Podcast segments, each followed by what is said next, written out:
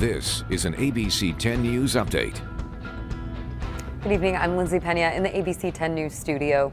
A San Diego sergeant is recovering in a hospital tonight after being shot in the head in 4S Ranch. Officers showed up to the 4S Commons Town Center last night at about 11:30 for reports of a stolen car.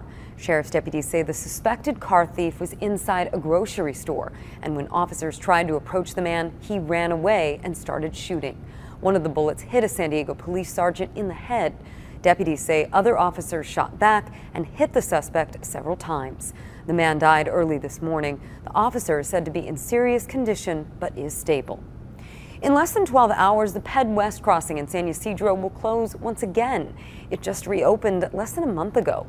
Customs and Border Protection says it'll be redirecting agents to help with the increase in illegal border crossings. That closure starts tomorrow morning at 6. There's no word on how long it'll last. CBP plans to open additional entry lanes at the Ped East and Otay Mesa crossings to manage wait times and lines. There's new information on a homicide investigation in Ramona. The San Diego County Sheriff's Department identified the victim as 35 year old Angel Jauregui. The department says he was fatally shot inside a car and died at a hospital. That shooting happened near the intersection of State Route 78 and Haverford Road Tuesday night. Deputies say the circumstances are still under investigation and there is no suspect information just yet.